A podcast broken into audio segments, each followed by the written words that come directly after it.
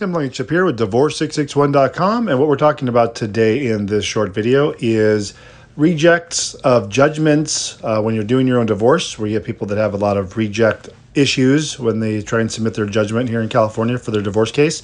And now that Labor Day is over, our phones are ringing. Uh, people are wanting to get their old divorce cases uh, complete cases they started on their own and ran into trouble, or maybe took the summer off for vacations, or you know dealing with their kids, or going you know that sort of thing.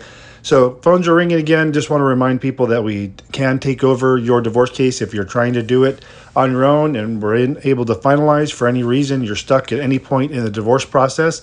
As long as you're amicable and both of you are cooperative, we can take over and finalize your divorce case for you. Go to divorce661.com and you can schedule a consultation or even get started right on our website, and we'd be happy to help. Talk to you soon.